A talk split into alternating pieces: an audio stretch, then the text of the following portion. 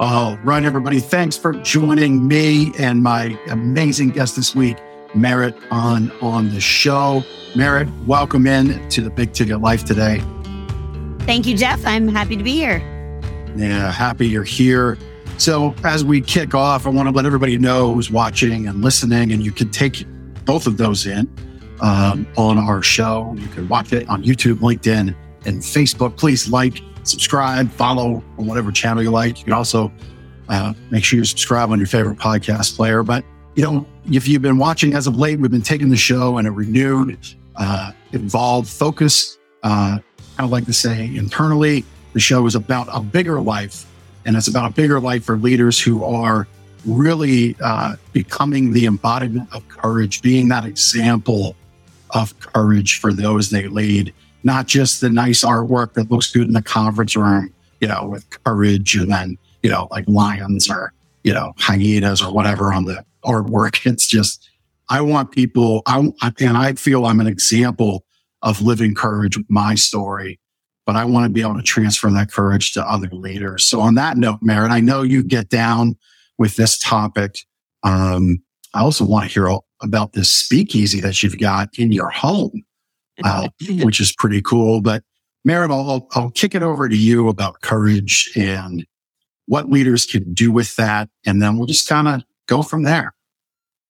Okay. Um, well, uh, just to give folks a little bit of background on me, um, I've been uh, since 1998. I've been an entrepreneur. I started by having my own sales, sales management, coaching, training, consulting business, and uh, then I you know, was in, in terms of marketing that business, I would do a lot of speaking at different community events and business conferences. And then I started getting paid to speak and I thought, oh, this is really fun.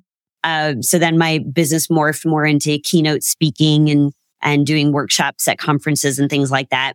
And right before the pandemic hit, I had uh, my 50th birthday. I know that's where you gasp and go, what? She's 50? Yes. And, uh, and I, I had this crazy idea that I was going to do 50 minutes of original comedy for my 50th birthday. And then somehow that got turned into doing a one woman show with costumes and props and a set and the whole thing. And it was really talk about stepping in and, and finding some courage. Not only was I doing something on a bigger stage than I really had ever done before, but I was sharing more of my personal story. And, you know, it's one thing when you are, um, out there in front of an audience doing a keynote they're there for the content and they hope right. that you're entertaining because it makes it easier to listen to.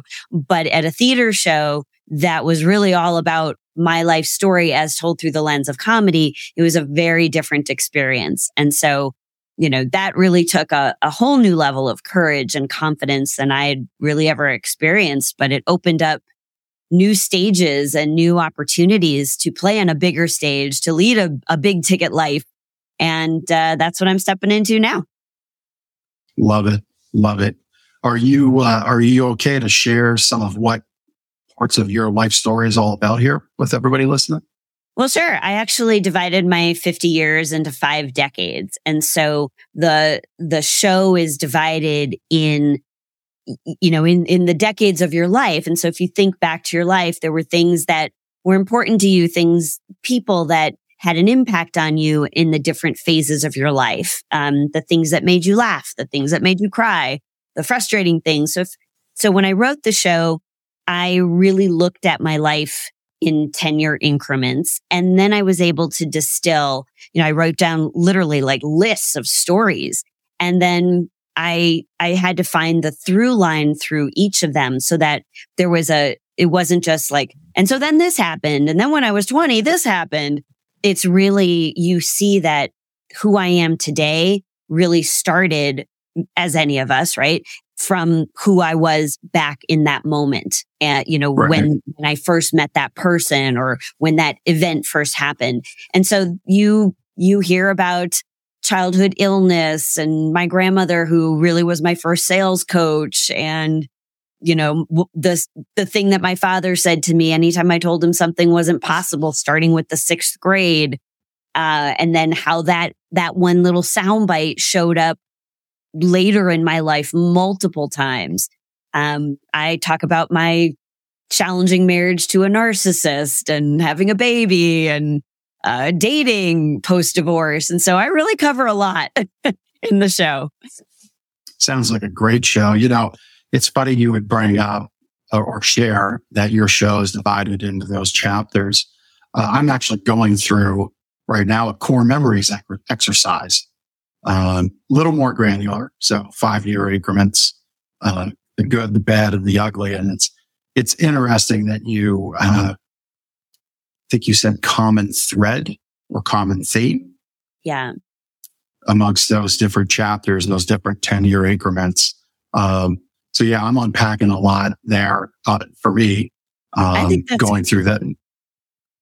Yeah, I, I think that's such a great exercise. I encourage everyone to do that because really the show is um, a journey back to who I've always been.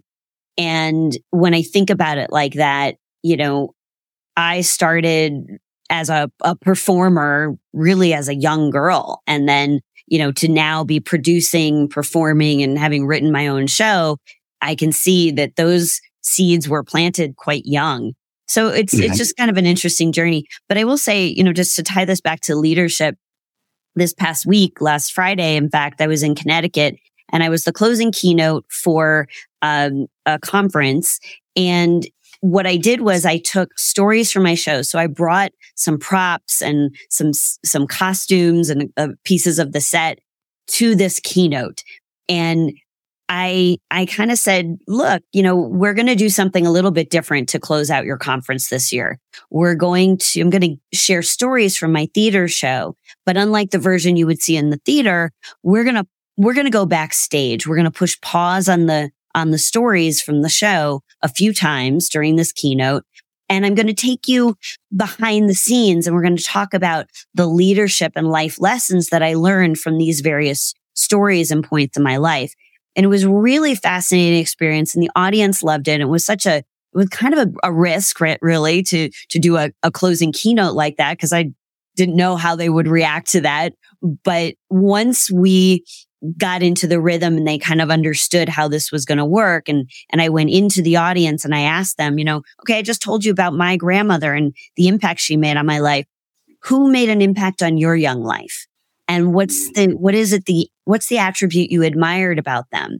And so we, I went into the audience. I learned about a gentleman who lost uh, his sister when she was just 11 years old. So this was many, many years ago and how that relationship still shapes who he is as a leader today. Um, yeah. Another guy, you know, highlighted and, and praised his wife, who wasn't necessarily involved in his young life, but she was an is is an integral part part of the type of leader that he is today. And so it was a really interesting experience for people in the audience to first hear my story in an entertaining theater way and then to map those stories out onto their own life. And I think that really made for a very engaging, inspiring, very unique, um, you know, keynote experience. Uh, I love how you brought people, it sounds like physically, literally kind of into the story by yeah. getting up, getting out of the chairs. I'm sure there might have been, uh, if it wasn't audible, there might have been a, a feel in the room, a groan like, oh, here's, here's another one of these people at the front of the stage wanting us to do some exercise, right? And because I've been in those rooms. they don't now, groan in not with you. Not with you. With good, good, good. But it's it's great that you brought people in that way and we're able to extract something. I think so many people, uh, whether they're trained as leaders, cultivated as leaders, they forget that their stories are really why they're in the position in the first place whether it's conscious or subconscious, there, there's something that the people who bring them into those roles see. But then they, you know, they get that spit and polish. They get the suit and the tie maybe, or that whatever the leadership uniform is in whatever the company is. Uh, you know, if it's a construction site, it's a different color hard hat, right? uh, these uniforms come on and we kind of forget who we are as people mm-hmm. and the mm-hmm. people that we lead. And like, if I may, uh, I want to turn that over to you for some of your thoughts. Can I give you an anecdotal story of something that just happened yesterday in my in my sure. world? Yeah, absolutely. Yeah. So, so in my retail business, we uh, we've never really done gift cards. It's just that it's a retail mattress store. People don't give mattresses to other people, right? So it's like gift cards is kind of a weird thing. It's a personal purchase, but we're, we're getting into it because we see that maybe people want to just buy it for themselves. Black Friday with a gift card sale. Anyway, the, the program showed up late and it got to us just yesterday. And so I'm, all I wanted to do as the leader was just come out and, and say, here's how you load these things. Here's how you process it. Let's go.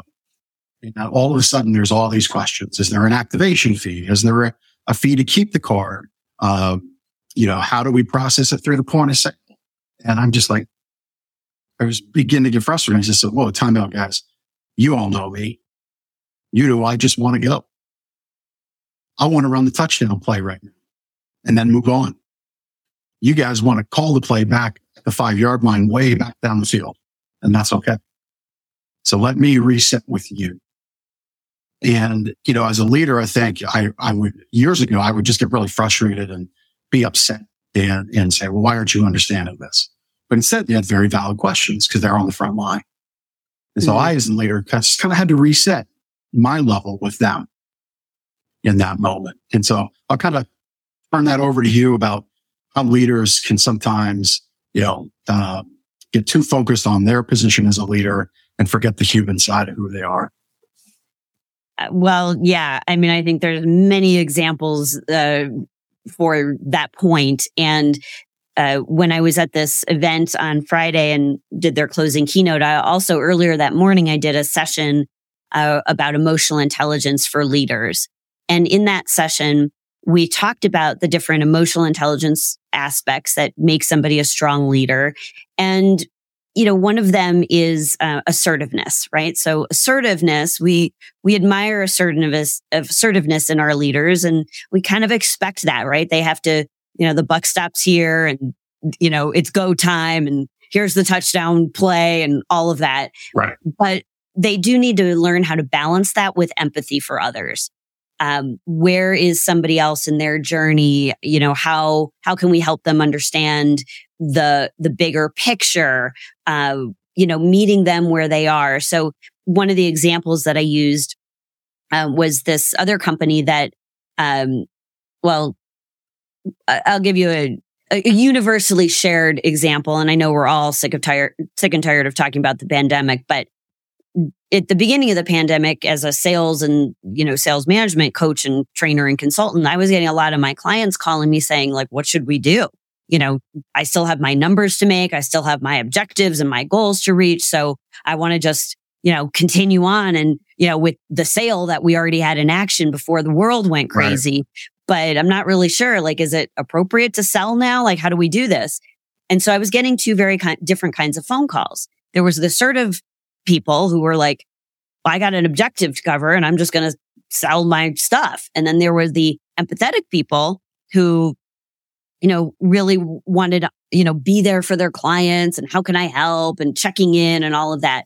And so neither one of those personality, uh, styles, uh, they're not really personality styles, but neither one of those, uh, uh, attributes in terms of their emotional intelligence were good to lead with. What I coached people to do was be more balanced. So an assertive person I would encourage them to say, you know, Hey, um, before we talk about all the things that we were engaged with before the world fell apart, let me just check in. Everything okay? How are, how are you? How's your team? You know, is there anything I can do? Right. And then they would say, you know, it seems like everything is completely out of our control. Would you be open to having a conversation about that one thing that we can control? And that is blah, blah, blah deal that they were talking about. So that was a good way for them to assert and get the conversation back to where they needed it to be, but also be empathetic. With the empathetic people, I encourage them to not just check in, but to just add that second piece to the conversation, which was, you know, is there, are you open to having a conversation about the one thing that we can control? And so what I really want my leaders to walk away with is this sense of balance. You know, if you like you in your example, you want to just throw the touchdown pass and like, let's go. Like, here's, here's how you key in the sale and like, let's move right. these gift cards. But, you know, you might also take a step back and go, you know, why do you think we're doing this? And how do you think this is going to help your sales? And how does this really serve our customers to be doing this? Because they may, may really want to take advantage of this mattress sale, but this is not the time when they are able to you know, luxuriate and buying something for themselves right now. They're, they're thinking right. about all these other people. So the message is, you know, how can we remind them that, you know, you're important too? And, you know, this is something for you. And when the holidays are over and you can relax a little bit and take a breath, you'll have the, you'll have this deal to come back to and then do something for yourself at the end. Right. So it's, you know, like, it's like you just read my email. Huh? there you go. That's that's going out uh, on uh, Thursday night. So there you go. Yep. Yeah. Love it. Great. I love that mix and that balance um, of things. I think, and that's kind of the uniforms that I was alluding to, right? Like I'm the assertive leader, I'm the empathetic leader. It's right. like you can you can kind of have to bring in some theater here. You can have a color dream code of leadership. Oh, right? Can, I like that. I, I figured you would. Yeah. you can, you can blend these things. Um, and, and I think it's okay to show people that vulnerability of don't have to be the assertive person all the time, 24 seven. You know, well, you, you as, go ahead.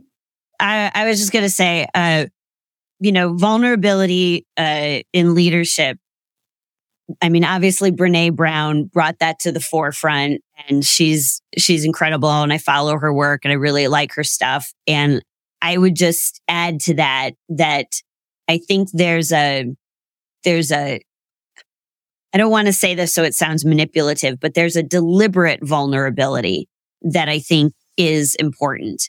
So I want my leaders to, yes, be vulnerable in the sense that their teams feel safe and that they're approachable and, you know, that the leader has their back.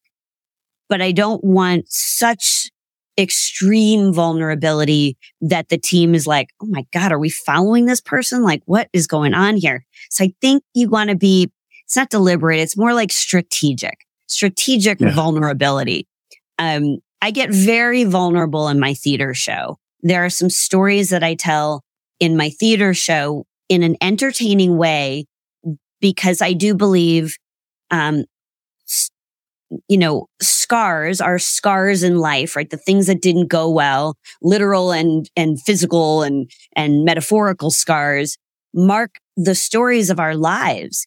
And stories right. are really meant to be shared so that everybody can heal. But there are some stories that I tell that are appropriate in a theater setting that I absolutely will not tell in my corporate work because it's a little too much. It's like a, it's a little, right. It's a little too much. And so I think, you know, strategic vulnerability, I can get vulnerable with my audience. And that doesn't mean I'm sharing every single little detail of life. Right. And I think that's also healthy. You know, you got to know when to hold back just a little bit too. Yeah. Yeah. Yep. I can agree with that. Um, uh, yeah, I would imagine you've probably run a, run up against HR heralds with, yeah, if they kind of look at your press kit, look at your bio kit, maybe catch the comedy show. Has anybody ever asked, well, what exactly are you bringing to our stage? uh, well, I always get permission.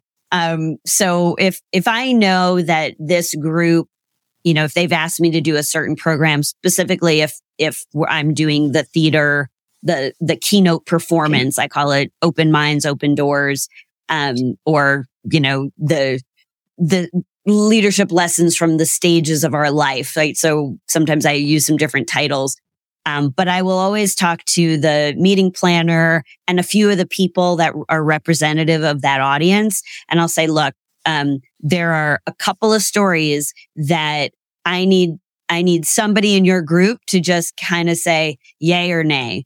Because we right. can include them and they're funny and they're very relatable, but there maybe just, there's a potential of them be a little edgy, right? So I just want to know from their, they know their audience better. So if I get the approval from them, then we're all in and, and I share those stories. And if they say, you know, I think that might not be so appropriate or acceptable for our audience. And I'm like, great, we don't need to do those. I'll do these clean stories over here. I just, I, I need to gauge that. Now, if you're sitting in my comedy club audience, you don't get to choose, right? I'm going to go, right. I'm going to go off the deep end and we're going edgy in the comedy club. But there's a very, you have to understand your audience and the environment that you're playing in. So, you know, on my website, on the homepage, it talks about you know, I'm a performer and choose your stage, right? That's the title of our session, your stage, your mm-hmm. choice. So there's three stages that I perform on. And I think this is indicative of leaders too, right? There's, you know, for me, there's my keynote stage, my corporate business stage. There's the theater show stage and there's a comedy club stage. And those are very different performances because the audiences are there for a different purpose. You know, in comedy, it's really just a hundred percent of the material is just designed for you to laugh and have a great time. In the theater right. show, I want you to laugh, but I also want you to come away with some like an inspiration in the, on the corporate stage. I need you to be engaged and entertained, but there has to be some relevant content. Otherwise, what are we doing here? So because I know the what each of those audiences really requires from the performance, I'm able to adjust and I dial up the comedy or I dial up the content or I dial up the connection between me and the audience or the audience with each other. And that's how I build the right message for the right stage because it's, it's really not about my performance. It's about what does the audience in that moment really need to experience. And mm-hmm. I think mm-hmm. leaders need to think about that same thing, right? They've got the, the message for their board, the message for their employees, the messaging for their customers and clients. And, you know, you, you are essentially performing in different ways for those different quote unquote stages. I love all that. I wrote down a few things that I want to come back to that you shared. Um, you talked about scars of our past, right? And in, in my book, I launched a book this summer. One of the chapters is that new cuts don't equal old scars.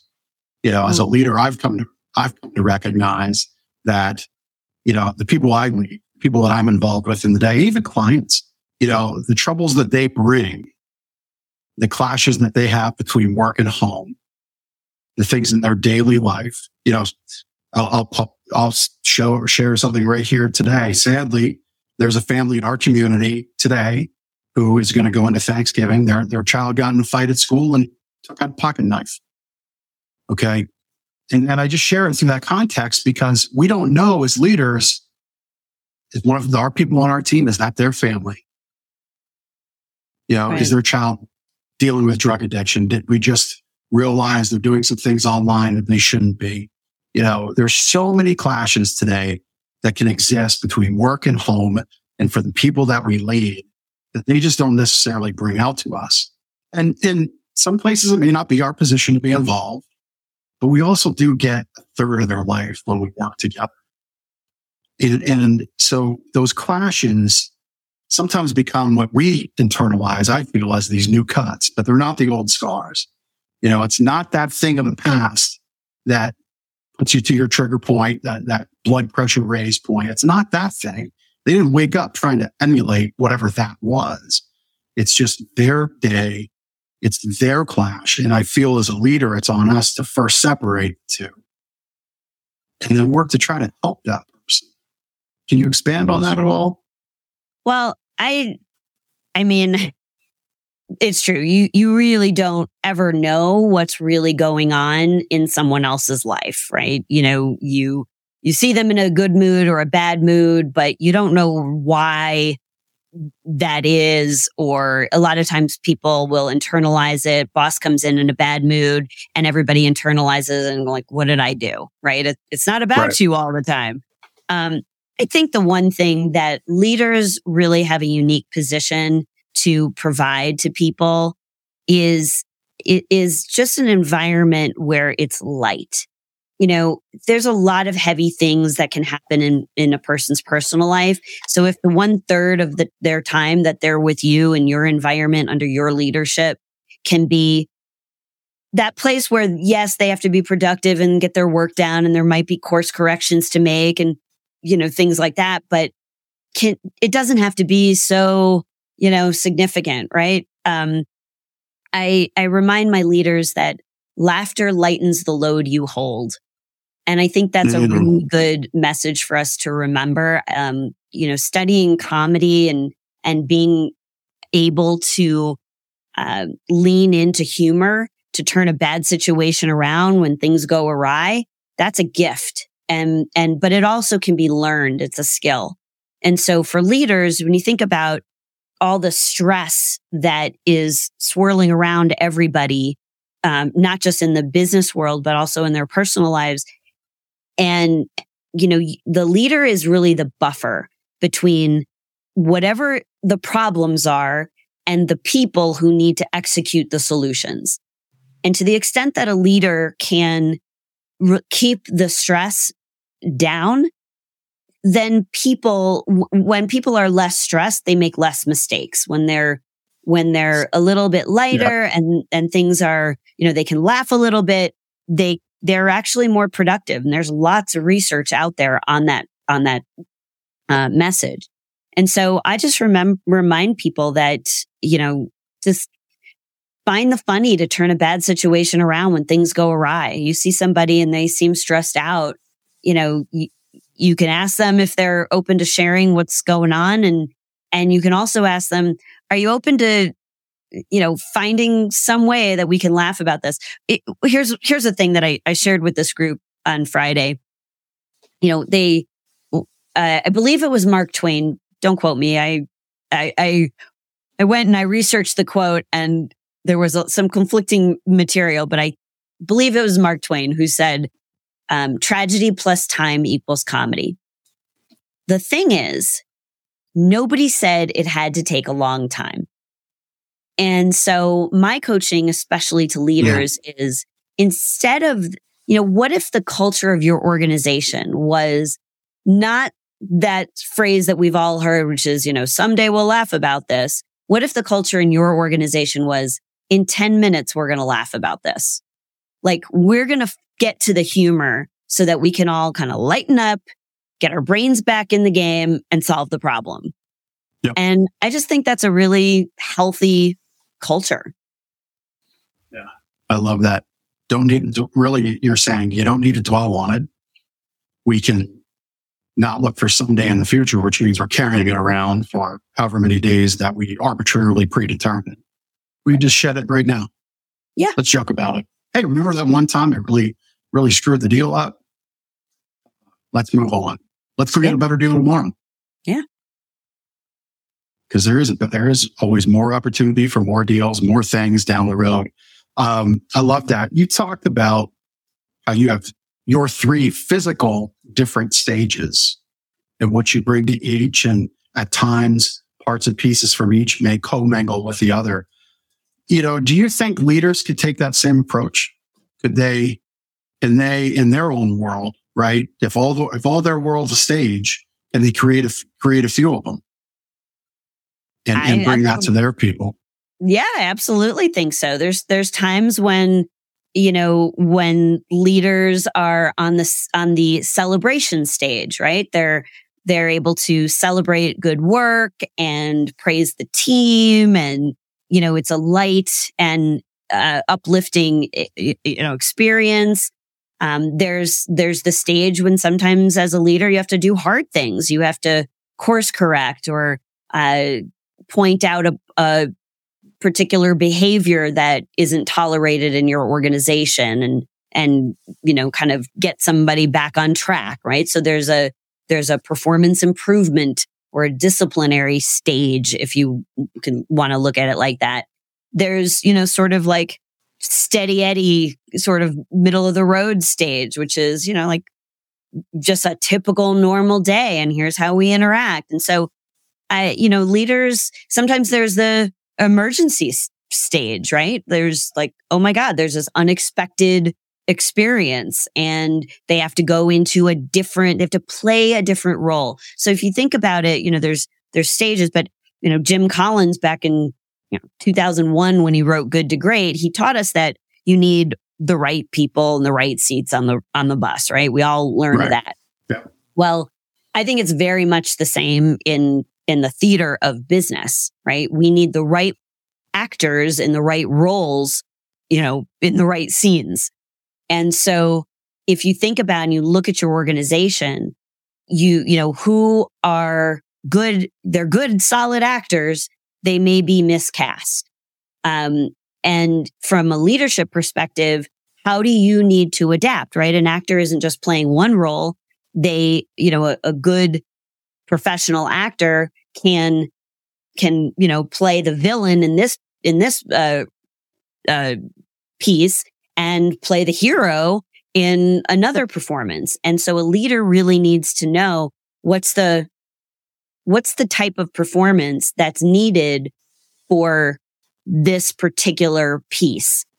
And in that, you know, it, what's nice about that analogy is that it's for a defined period of time. So in other words, a leader doesn't always have to be the bad guy or the, you know, the cheerleader, right? Like, yeah, they, they need to be able to see that what's called for in this moment, in this particular role is for me to be a little bit, to lean a little bit more into the disciplinarian part of leadership or the supervisor part of management over, you know, but in the next moment or with the next actor on stage, you, you know, could be more of the, you know, supporting cast or, right? So there's a lot of different stages and roles that leaders play. And that's why being an emotionally intelligent leader, really well balanced among the, the 15 different attributes that make up strong emotional intelligence that allows you, when you're more balanced, that allows you to lean in to the strengths that you need for the different scenarios that you find yourself in. And that's a really important skill for leaders. Yeah. Yeah. A lot of great wisdom there. So somebody's listening to this, watching it. And again, wherever you might be doing that, if you could give me a follow or a subscribe, I'd, I'd love for you to do so. Uh, I rarely ever do that. So if you can hit pause and do that, that'd be great. So somebody's just come back from following and subscribing because you follow good instructions. And you're a leader who is that, uh, that hero role, right? And you've got 10 blockbuster films under your belt. You're, you're the consummate hero type leader. But you do need to be the villain, if you will. You do need to, you know, crack some skulls, so to say, right? To, you need to bring some some uh, correction in where it's needed. I'm not saying go crack actual skulls. Please don't. Please don't do that. but you need to you need to shift role. Like walk because I imagine there's fear there for people um, in doing so. Right in in in shifting these directions. If not for those they lead, maybe their bosses. And even if you're the owner of your own company, you still answer to your customers. And your leadership style has no doubt if you've been at it for any length of time, exudes through your marketing. It exudes in the way your company presents to your customers, whether that's in their home, in a physical location online. So walk, walk some people through what it's like in that fear of shifting out of that one stage of leadership and playing in some of those other ponds of leadership. Like what can people expect and how do they get out of their own mind of making that change? Well, I, I think the most important thing that a leader can do um, when they have to have a difficult conversation with somebody on their team is uh, to really first and foremost separate the behavior from the person, right? So it's it's very rare that you're going to say to somebody, you know, like you're an evil person or you you know you're really not uh, disciplining the person, you, you want to separate out the behavior. So it's, it sounds like, um, you know, look, you, you've been around here for a while, or, you know, I know you're new to the team. Uh, we have to have a conversation about the behaviors that I understand happened or that I witnessed in this interaction. So it has nothing to do with who you are as a person. This is a bit of, this is strictly a conversation about the behaviors that were dem- that were demonstrated in this situation. So I always recommend you separate the person from, from the behavior that you're trying to discipline. No different than kid, right? Like, you know, my mm-hmm. kid, I remember when he was little or drew on the furniture, right? All, all kids do go through that at some point. I didn't say, you know, you're an idiot. I said, that's not acceptable behavior. We don't draw on furniture. You're, you're better than that. Like you, that's not who you are, right? Like help me understand what happened, why you did that. Right. So mm-hmm. I think that that's really the important aspect. And you just want to, because at the end of the day, you want this person to continue to follow your lead. So if you attack them about something personal, then that person's not really going to want to walk through fire for you. So if you leave them intact, but you can correct a, a behavior that they may not have known was inappropriate or whatever, then they can learn from it and you shouldn't see that again. And I, I always, I go with the st- three strikes you're out policy too, right? Like, you know, this is the first warning and, you know, let's not do that again. And, you know, three times and you're out. But I also think that, you know, I, I used to do a lot. I don't do this much anymore, but, um, one of the, the, things that I've done a lot in my career was uh, I designed onboarding programs for companies, particularly when they were hiring new salespeople and they had to get them up to speed very quickly. And one of the mm-hmm. conversations, because I was always asked, you know, like, how do you really teach a, a company culture?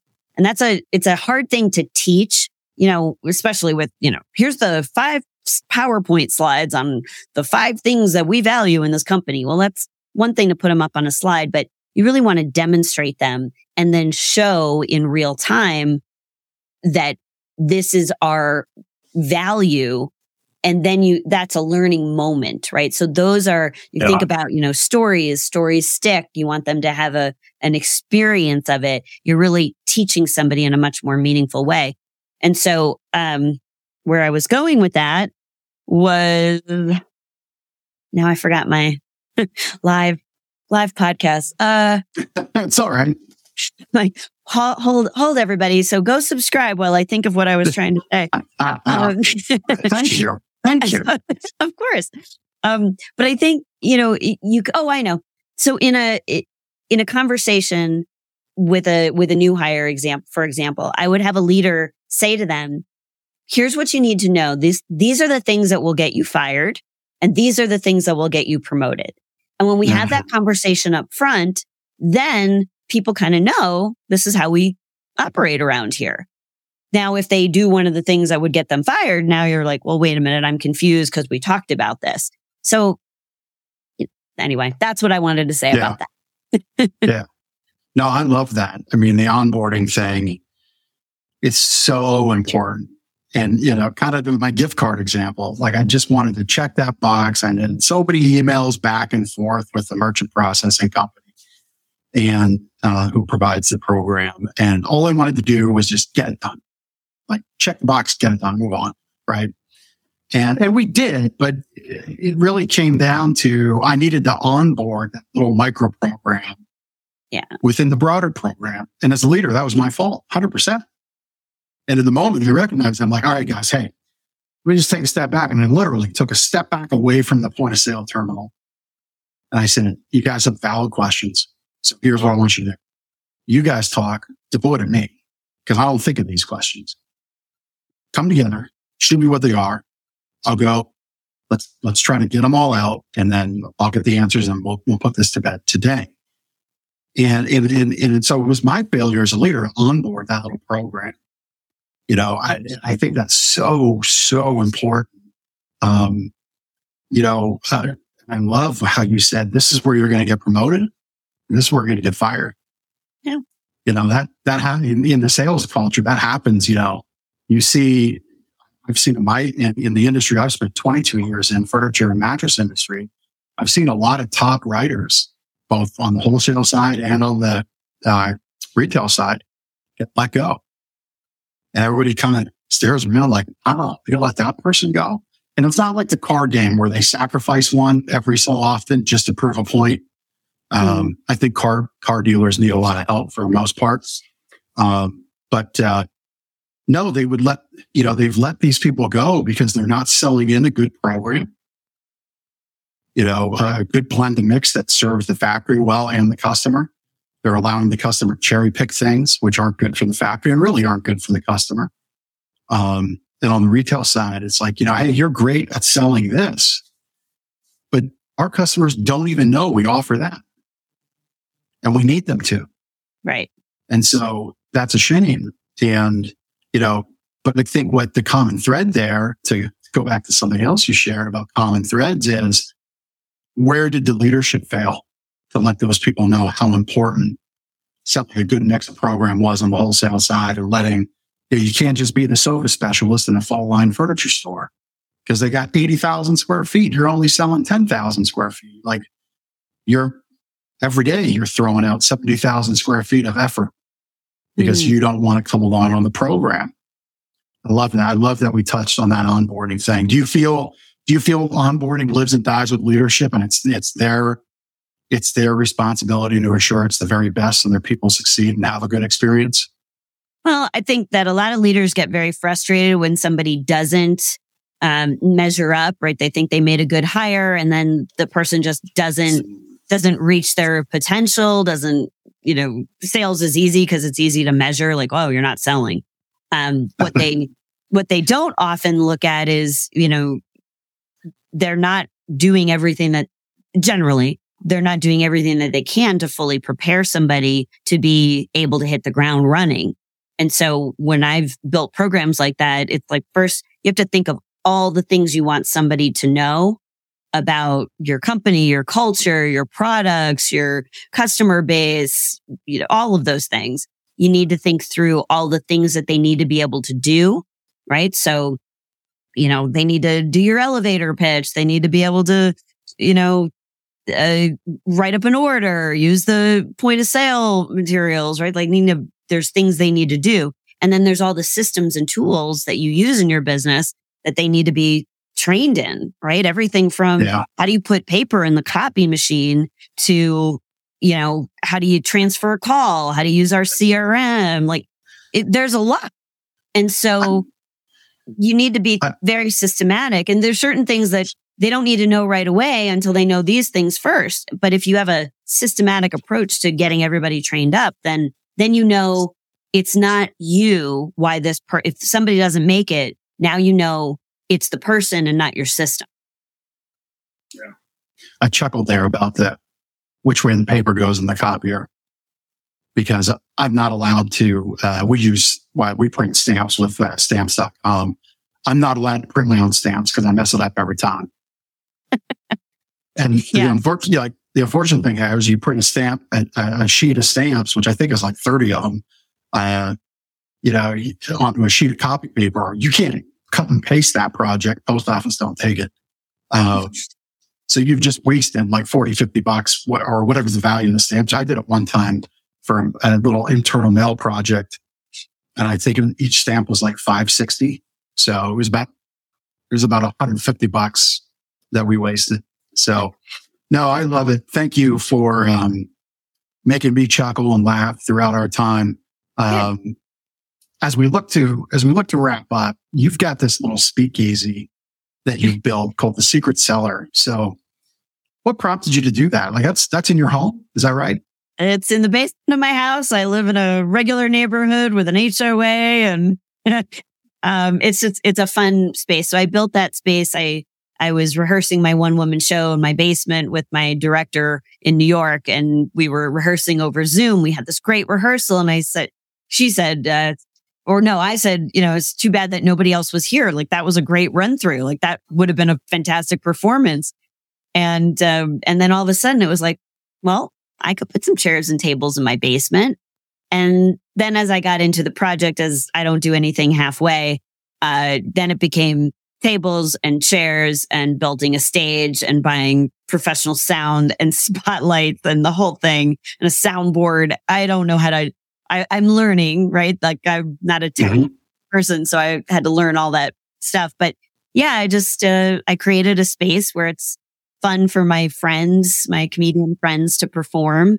And then we invite, you know, other friends to be part of it, out of part of the experience. And uh, yeah, and I just, I built a comedy club in my basement. Love it. Love it. Just went and made your own stage. Merit, this has been a lot of fun. Really appreciate our time. Appreciate you being here uh, for the 99th episode of the Big Ticket Life. We got episode 100 coming up next week. So uh, thank you for being a part of this journey. Uh, people can get a hold of you with meritkahn.com. Anywhere else you would like to uh, send them? That, you know what? That's the hub of all things, K-A-H-N, M-E-R-I-T-K-A-H-N dot com.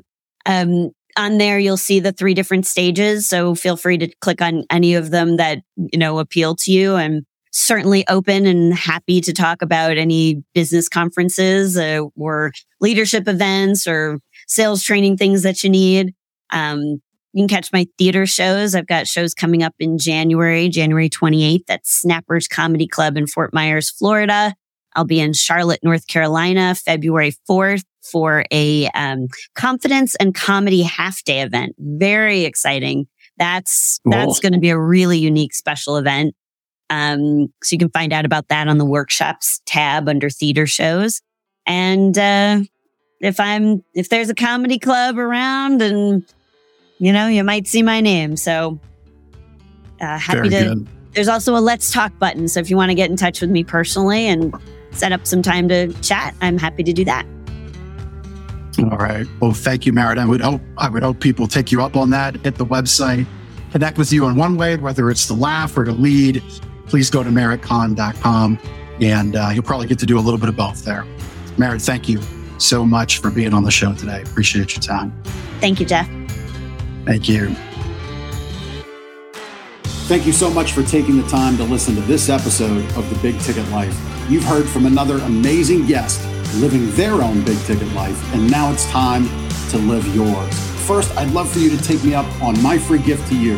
Claim your gift at gift.thebigticketlife.live. That's gift.thebigticketlife.live. See, all your life you've been told what is and what is impossible by the loudest voices from the cheapest seats. It's time to finally do life and business on your terms. Sure, you've heard similar things, but without clarity on what can be done, it's easy to have your customers, employees, maybe even partners, and your spouse keep you from truly living a big ticket life. My big ticket methods shift you into that investor seat in your business, away from commodity and away from competition, into a market of one so you can finally live your own big ticket life.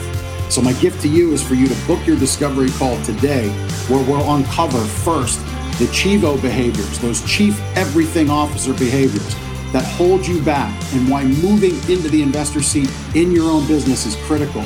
Two, we'll uncover the premium position that's up for grabs right now in your market that you're missing out on. And three, which big ticket methodologies are just waiting to be dropped into your business to explode your sales and profits. So, again, thanks for listening to this episode. I'd love for you to take action right now, accept this gift, book your call, go to gift.thebigticketlife.live. Again, that's gift.thebigticketlife.live.